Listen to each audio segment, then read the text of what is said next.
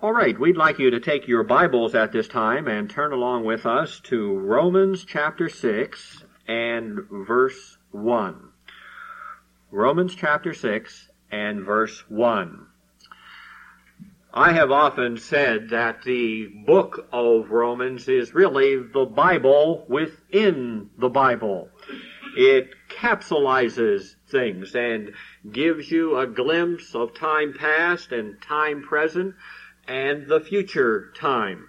And so whenever we bring someone to a saving knowledge of Christ, you should not direct them to the gospel according to John, which is written in accordance with prophecy, but rather it would be better to direct them to the book of Romans. Because it is here that we learn that justification is by faith.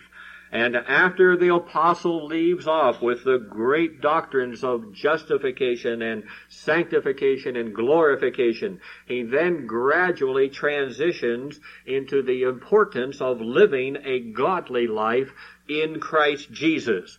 Now I'm convinced that there are many in the grace movement who have a superb knowledge of the word rightly divided. You can tell they are rooted and grounded in the faith and have a knowledge of the will of God. But I am not equally convinced that they are making a consistent application of that in their Christian life. Not only would God have us understand the doctrines of grace, but He would also have us live them. There must be an outworking of them in our lives. And that is the message that we would like to bring to you this day from Romans chapter 6. How to live a godly life in Christ Jesus. And we're going to look at this message from three different vantage points. I have deemed it so important that as I've traveled around the country, I've shared this message in churches, in, from city to city and town to town. I've preached probably 20 times this year from Romans chapter 6 because I feel it's so essential. So as we touch on this message, how to live a godly life, we're going to do so from three different vantage points. First of all, we're going to answer a question. What shall we say then? Shall we continue in sin that grace may abound? And then we're going to move on to understand more fully what it means to be identified with Christ. And then finally, the importance of yielding our members as instruments of righteousness. Many, many years ago, out east, there was a very godly evangelist who had been asked to come to a certain city to preach Christ and Him crucified and he agreed to do so. And he held a whole week of meetings. And the last night in particular, he stood up and he proclaimed the word boldly in the power of the Spirit. And many, many were touched by the gospel that evening.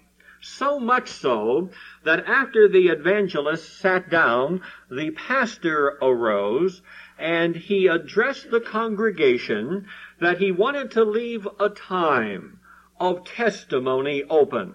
That if someone had come to know Christ during the course of the week or had trusted Christ that very evening, that they could have an opportunity to come forward and share their testimony. Or if anyone wanted to come and share their testimony. Well, indeed, a number arose from their seats and came forward and shared how they had placed their faith in the finished work of Christ, and they were indebted to the evangelist who had so capably come and proclaimed the riches of God's grace. And there was a long pause, and suddenly a woman arose from near the back, and she made her way forward to the front of the auditorium. Now, this lady was very prominent in the community, and everyone in the congregation knew her. And they looked at her with amazement that she had come forward to give a testimony. And as she came forward, she began to share how she was saved earlier in the week. And it was not a result of the evangelist bringing forth the messages, although she acknowledged how her heart was blessed and lifted into the heavenlies at his proclamation of the word. She said, no, I'm here tonight because of a godly woman by the name of Nellie. Nellie's worked for me as my housekeeper for nearly 25 years, she shared. She scrubbed my floors. She washed my dishes. She dusted all of my furniture. And she never missed one opportunity to tell me that I was a sinner and that I needed Christ as my personal Savior. And year after year, I just brushed her aside and wouldn't have anything to do with her concerning spiritual things, only to give her her instructions for the day of what I required of her. That was the contact that I had with her. But she kept sharing with me the importance and the need to believe on the Lord Jesus Christ. And then one day, my little one was taken from me in a tragic accident. And no one in my family or none of my friends were able to console me. Only Nellie. Nellie came and she sat down beside me on the couch one evening and the tears were streaming down my face and she put her arms around me and she says, God loves you. Christ died for you. And you can see that little one again. That little one that was so precious to you. That one that ran around here and the toys I picked up. You can see him again, but you'll have to believe the gospel. And she shared the scriptures with me and she opened them. And earlier this week, I came to know Christ as my personal Savior. It was not through the pastor or the evangelist. I was brought to Christ through this woman's godly example. She was the only Bible that I knew. And she's here tonight, and her fingers are riddled with arthritis. Her back is arched, but she still has a radiant testimony. You know, as I ponder that story, beloved ones, how is it that there are some among us who are so spiritually minded? How is it there are some among us that live a consistent, godly life in Christ Jesus? And why is it that there are some that struggle so with these things? Well, I think the answer is found right here in Romans chapter 6. God tells us what we have to do and what we have to apply from His Word. And notice Paul begins out as he writes to the Romans. They were near and dear to his heart. He had not won them to Christ, although his ministry had an impact upon them. And he had hoped to visit them soon. And he had heard about their faith and how it was known throughout the world, the known world of that day. And as he writes to them, he asks them two questions. Notice he begins out with two questions. What shall we say then? Shall we continue in sin that grace may abound? Now, before we can answer those questions, we have to understand a little bit of the context in which they are set in. And so we must go back to the preceding chapter, chapter 5, verses 20 and 21. And that will help us understand why he is raising these questions. He says, Moreover, the law entered that the offense might abound. But where sin abounded, grace did much more abound.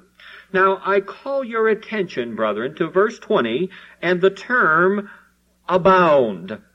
It has the idea of abundance. Now, we might liken it to a river that is swollen. And whenever I was a young boy coming up in Pennsylvania, I was raised along the Allegheny River, and I used to do a lot of fishing down at the river. And oftentimes, after a rain, uh, the river would be pushing its banks. And the current was very, very swift as it came down into the bend of the river because they would dredge that for sand and gravel. And uh, I had witnessed many lose their lives there. Some professional swimmers lost their lives there one day because they were just swept under by the current. And so the term abound here has the idea of abundance, overflowing, if you please, its banks. And that's a picture of sin in the world. And sin is not a small thing. You know, I've had the privilege of preaching Christ all over this great country of ours. And I've been invited to speak many times at the Pacific Garden Mission down in Chicago, Illinois. Most of you will recognize that name. That's where the Unshackled broadcast originates from. And if you ever have an opportunity to be in Chicago and visit the Pacific Garden Mission, it's a real experience. It shows you the depths of sin in the world.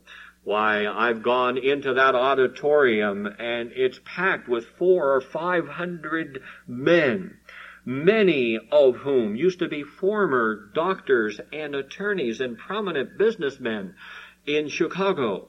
But because of alcoholism or drug abuse, they are living shipwrecked lives. And as I've taken their hand to shake it, oftentimes their arms will be exposed and you can see how all of their veins are collapsed. It's a sad commentary on the human race. The wages of sin is death. But notice that the apostle doesn't stop there. He goes on in verse 20 to say, but where sin abounded, grace did much more abound. And that phrase in the Greek, much more abound, has the idea to super abound. And we would see that oftentimes in the spring as the ice jams on the river would begin to melt and before they built the dam up in Kittanning, the waters would oftentimes overflow the banks of the river and the railroad tracks and even overflow to the point where the water was up on the highways. And so you have abundance overcoming abundance. And that's a picture of the grace of God in the world. His grace has super abounded. And now that explains Paul's two questions. What shall we say then? Shall we continue in sin that grace may abound? God forbid. Apparently, there were some at Rome who were living habitually in sin as believers in Christ. And Paul concludes that ought not to be. You're saved. You're washed in the blood. You're forgiven. You're dead to sin. You've been crucified in Christ. Therefore, you no longer need to live in sin. And that's what he is going to take up by way of subject matter as we move through these passages. He's going to teach us how to have the victory over sin in our lives. It does not need to control us. And notice in verse 3 that he says, Know ye not that so many of us as were baptized into Jesus Christ were baptized into his death? Now I call your attention to that word baptized. It has the idea of identification. Now that's important for this reason. Most, when they see the term baptism, equate that with water. But baptism does not mean water. You'll recall when John the Baptist came on to scene that he came baptizing with water. Well, did he water with water? No, that's not the sense at all.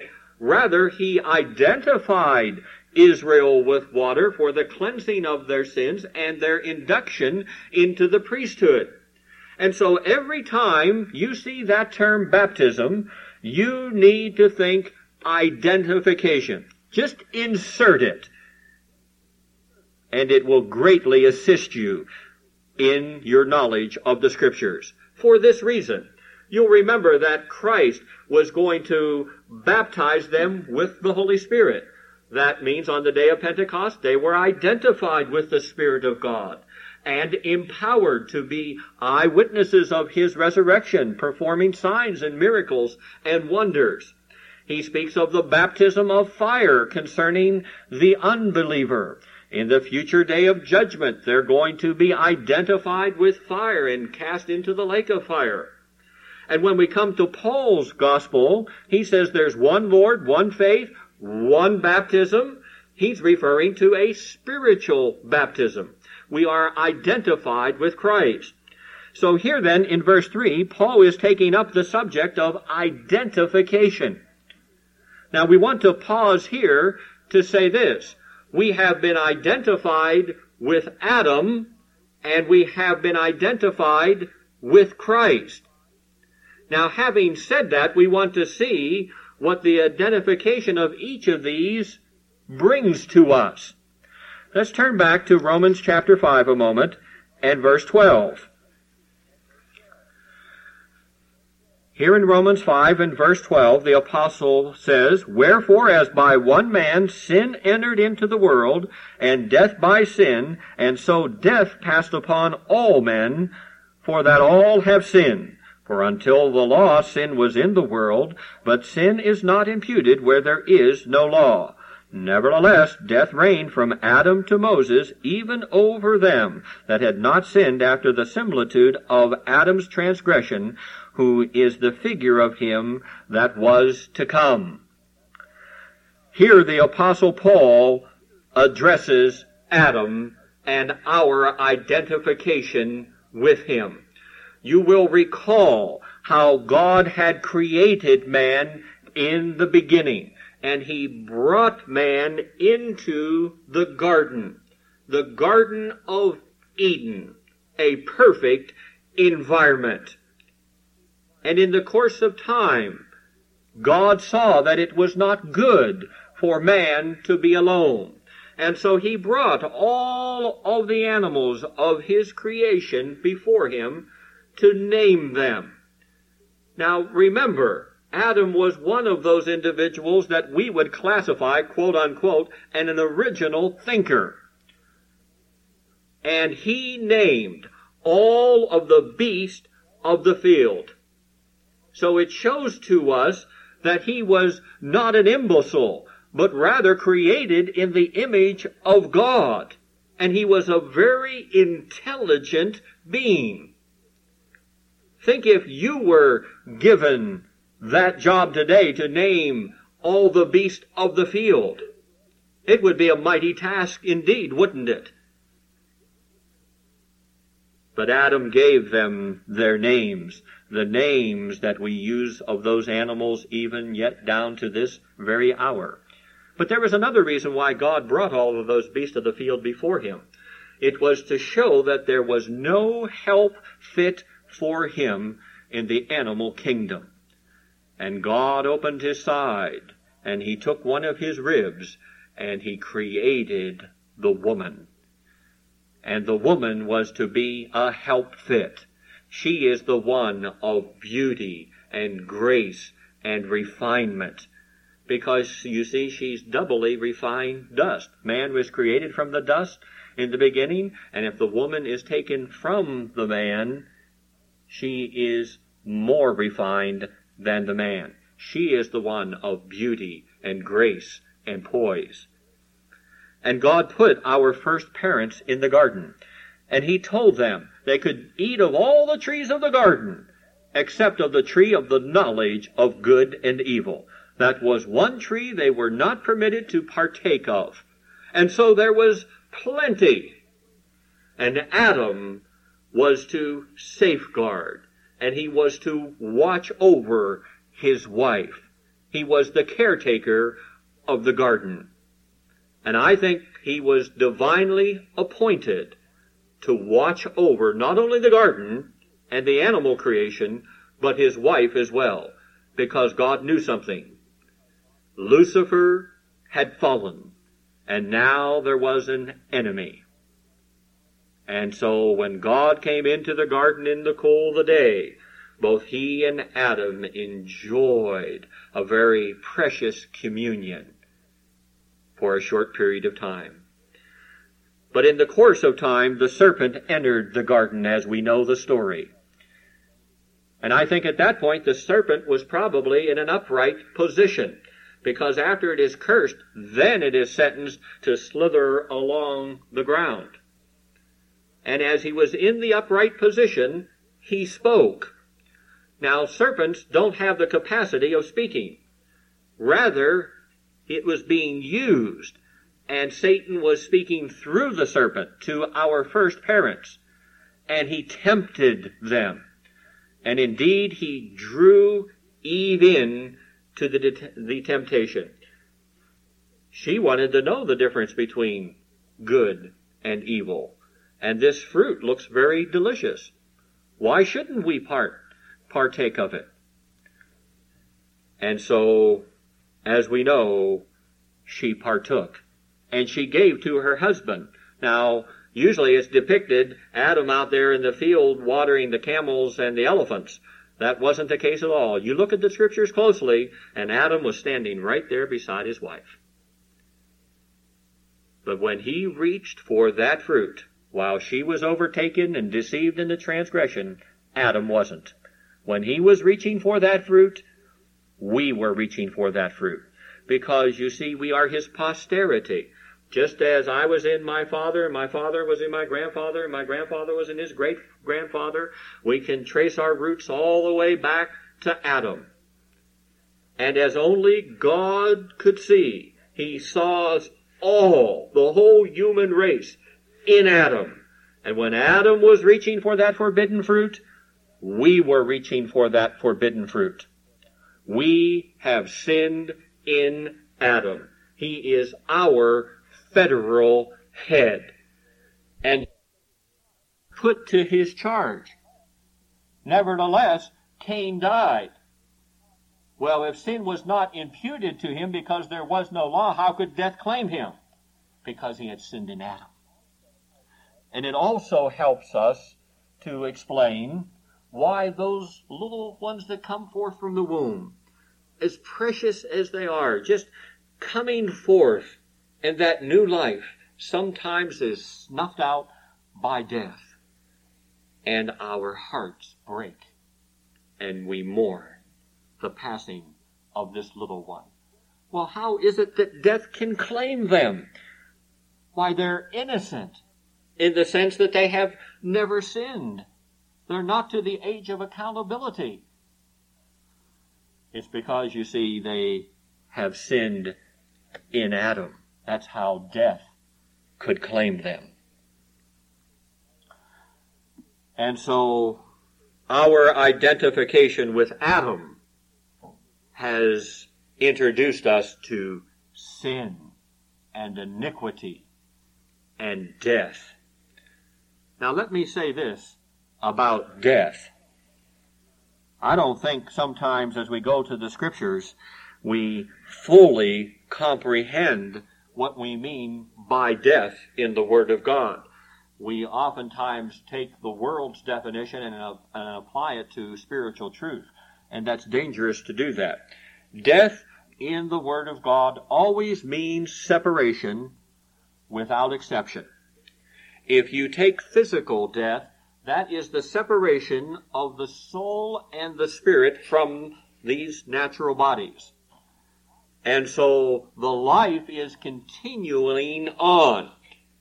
The soul and spirit continue. And so we can see that the soul and spirit survive the death of the body. So death is not cessation of existence. Rather, it is stepping out of this life into the next. When we talk about spiritual death, that means those who come forth from the womb, who are in Adam, are separated spiritually from God. And not until the gospel is preached unto them and they are saved can they be enlightened to the truth of God's word. They must first be regenerated. And then finally, eternal death, which is the eternal separation from God, as those who reject Christ will be consigned to the lake of fire. So death always means separation. And so Adam, as we are identified with him, not only are we in danger of physical death, but we're in danger of spiritual death and in danger of the eternal judgment to come. So that's what Adam has done for you. It's not a pretty picture. But now, as we come over to Romans chapter 6 and verse 3, we learn that we have been identified with another man, and that man is Christ Jesus. Notice in verse 3, Know ye not that so many of us as were baptized into Jesus Christ were baptized into his death? So we learn from verses 3, 4, and 5 that we've been identified with Christ's death, burial, and resurrection. Now, when he was hanging on that cross, as we have explained the definition of death to you, how is it that he could be dying? Now, you need to think about that for a moment. That's an eternal question. For this reason, for the 33 and a half years or so that Christ was upon the earth, death quite literally had to stand afar off.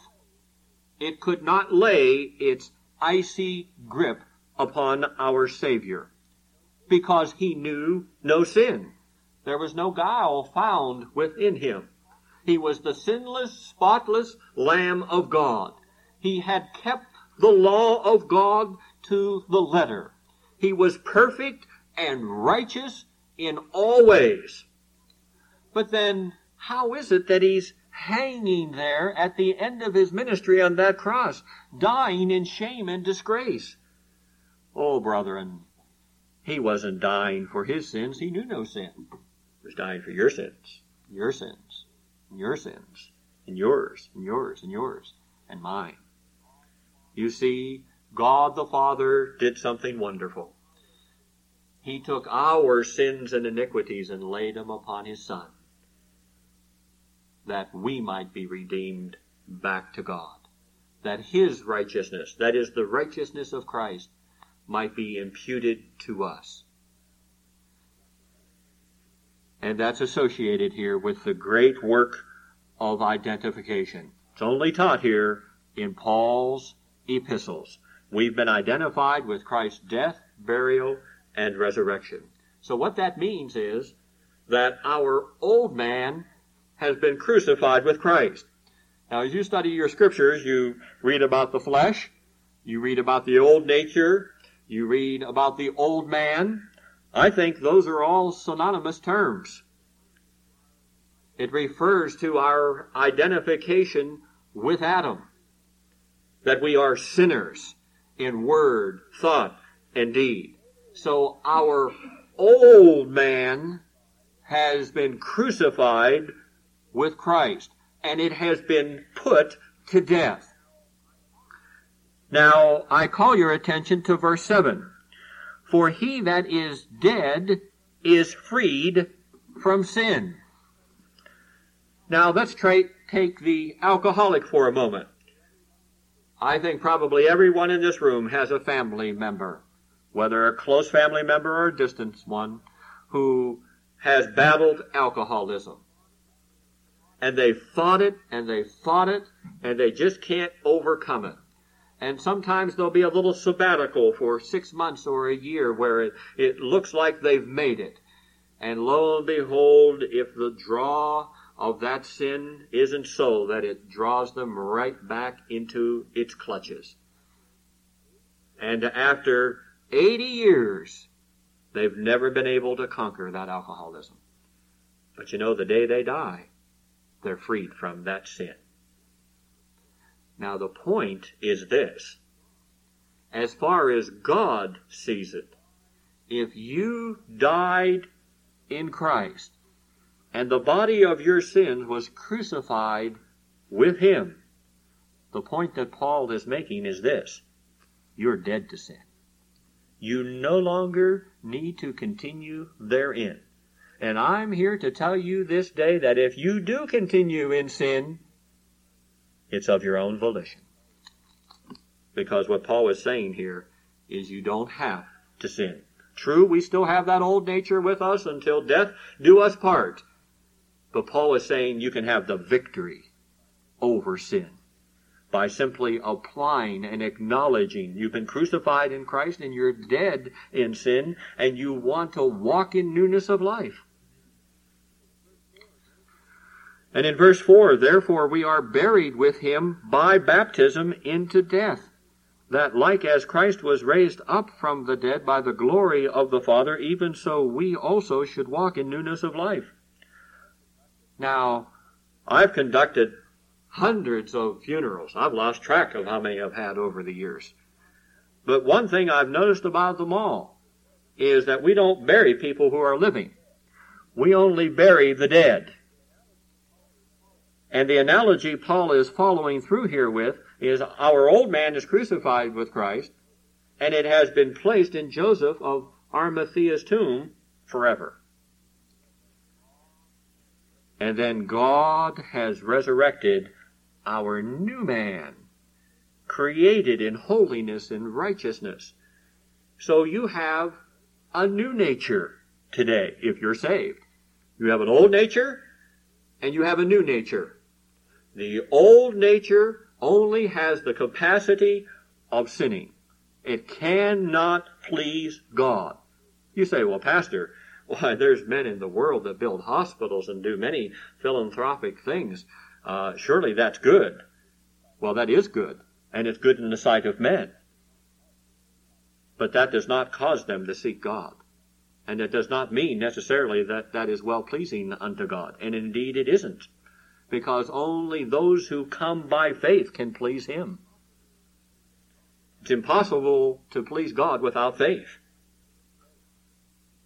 As it says in the Proverbs, as Solomon says, even the plowing of their fields is sin. So that old man only has the capacity of sinning, but that new man has the capacity with the controlling power of the Holy Spirit to honor and glorify God. And thus we must walk therein. Now, as we drop down to verse 11, Paul tells us the importance of yielding our members as instruments of righteousness. Likewise, recking ye also yourselves to be dead indeed unto sin, but alive unto God through Jesus Christ our Lord. Let not sin therefore reign in your mortal body, that ye should obey it in the lust thereof. Neither yield ye your members as instruments of unrighteousness unto sin, but yield yourselves unto God as those who are alive from the dead, and your members as instruments of righteousness unto God. That portion right there indicates to me that there's a struggle going on within our members between that old and that new nature. Now, some who are new in the faith confuse that and become troubled with it, thinking that when they sin, they've lost their salvation. Really, all it is, it's the conflict that's going on within their members. And as we grow in grace, what we want to do is strengthen that new man that new nature, that it becomes renewed day by day by the Word of God. Now, an illustration that I have used in the past that helps illustrate this is the Eskimo up north. And this is a true story, by the way, I understand. And he had a group of huskies that he used to pull his sleds. And he brought two of them to town one day. One was black and one was white. And some of the townspeople were standing around there, friends of his, and he pointed to the black dog and he said, I'm going to make these two dogs fight and that black dog's going to win. Well, they kind of chuckled, thought this is amusing, and boy, those two dogs tied into one another, and sure enough, that black dog won. Boy, that white dog was flat out, and they had to carry him home practically. Well, he went back home, and a week later he came back and he said, this week the white dog's going to win. Whoa, oh, boy, they were pulling out their wallets on this one. They thought, there's no way he's going to predict this two weeks in a row, and they were betting which one was going to win now. And of course, they bet against him that he would know that that white dog was going to win. Well, sure enough, boy, those two dogs tied into one another, and that white dog won. Well, this went on for four or five weeks, and every week he picked which dog was going to win. And so one of his best friends, as they were leaving town, asked him, How do you always know which dog's going to win? Oh, it's very simple. He said, if I want the black dog to win, I feed it all week and I starve the white dog, and vice versa. And you know, brethren, that is the same way it is in our Christian life by way of practical illustration, isn't it? You feed that old man pornography and X-rated movies and the music of this world system. And I'll tell you right now, you'll be a shallow Christian and you won't have a concern over the spiritual things of the Lord. On the other hand, if you will deny yourselves of the things of this world system, possessions and other things, and have prominent in your life the Word of God, and living by grace, and hungering and thirsting after righteousness, taking this blessed book and poring over it, not on Sunday morning for 45 minutes, but day after day after day, just submerging yourself in it. Because if you'll do that, you see, it will help cleanse the pollutions of your mind. It will help to build you up in the faith. And the stronger you become, the more spiritually minded you will become all of us have had the experience, and this was the case in working with Pastor Stam. It was such a blessing because he was so spiritually minded. It was a joy being in his presence, and you hated to see him walk out of the room at the end of the day. And I'm sure you've had ones in your Christian lives that have impacted you like that. That when you walked away from them, you, you felt uplifted.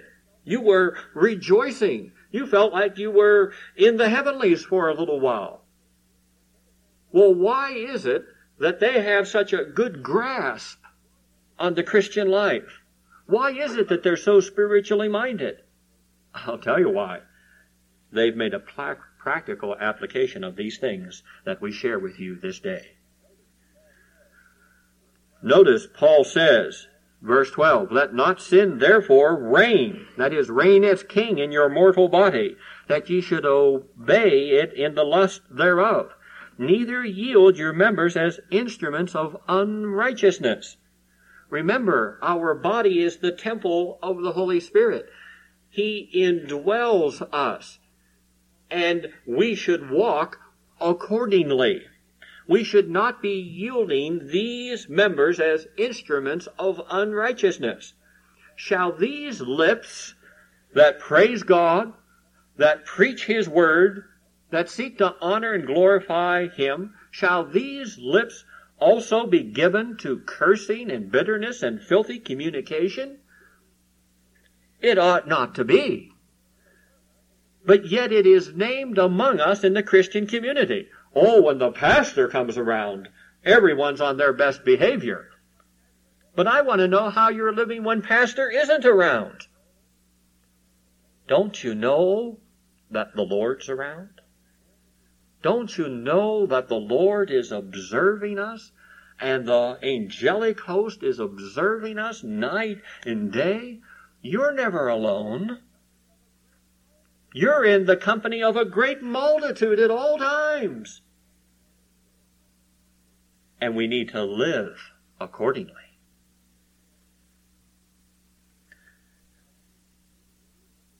Shall these feet that walk in the ways of the Lord walk in the ways of mischief as well? and sin? Paul says it shouldn't be. Let your life be a symphony to God's glory. Because you see, that's why we're here, isn't it? Do you know why you're here? It's not to fill space.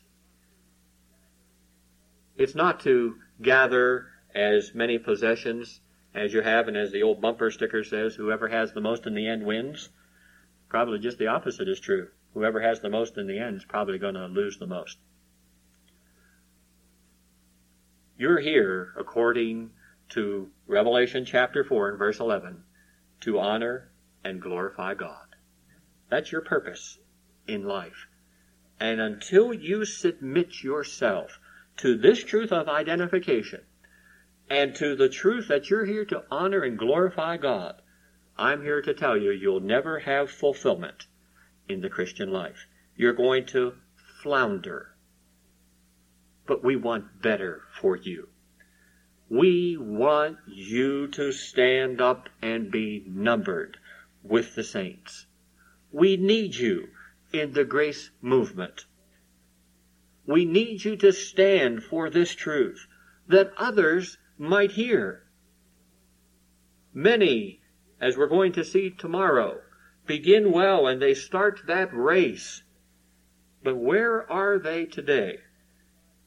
Now, I've been in the Lord's work 25 years, and I've seen many bright and rising stars, and I thought, boy, the Lord's going to use this, this young man, or this grace pastor, or that capable teacher.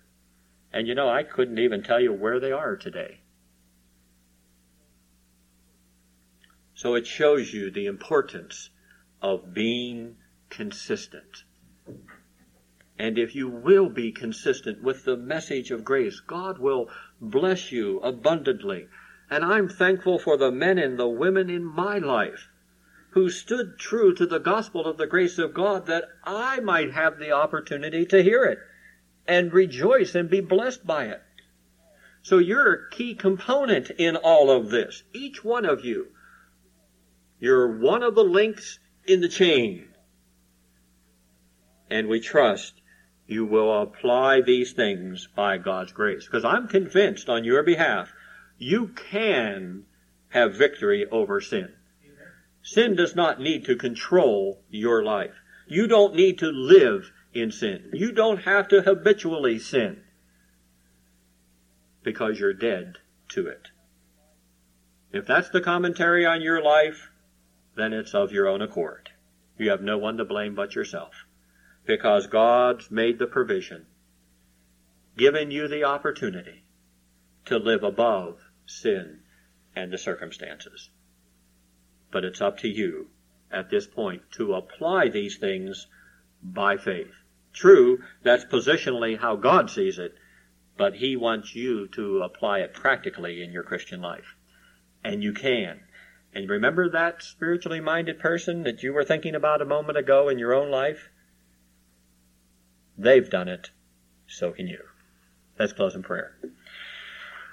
Father, we thank Thee for this time together with Thy Word. And Lord, as we've opened Romans 6 here around the country, we pray that it might touch the lives of men and women, that we might walk worthy of our calling. Lord, by thy help and by thy strength, we can live the victorious Christian life. And we pray for strength to do so, Lord. And we pray for this assembly and for Pastor and Mrs. Baker. My, how faithful they've been through the years to testify of the gospel of the grace of God. And we pray, dear Lord, that thy continued blessing would be upon them as they minister in word and doctrine. And we pray for each and every one in this room. We're thankful for every member of the body of Christ, no matter where they're at spiritually. And it is our heart's desire before God that they might grow in grace, that they may see the importance of standing for this blessed truth, that others might not only come to Christ, but also into a knowledge of the revelation of the mystery. And we'll be careful to give thee all the honor and all the glory and the praise and the adoration. For it's in Christ's name we pray. Amen.